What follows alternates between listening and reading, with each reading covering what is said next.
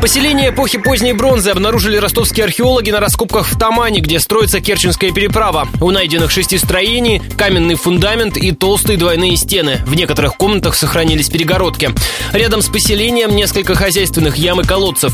Жилища могли принадлежать древним иранцам, полагает заведующий кафедрой археологии ЮФУ Алексей Кияшко. Это не нынешние иранцы, конечно, а это индо-иранцы, это европеоидные люди, по сути дела, предки скифов, сарматов почти за 700 лет. То есть скифов, вот это их предки. Нам трудно о них что-либо сказать конкретно, потому что никто не было письменности. Ни у них, никто их так подробно, как более поздние времена, не описал. Также этим летом ростовские археологи обнаружили на Тамане четыре десятка амфор времен Хазарского Каганата. В них раньше хранили вино жителей древних городов Фанагории и Германаса. Там же нашли склад с бронзовыми серпами.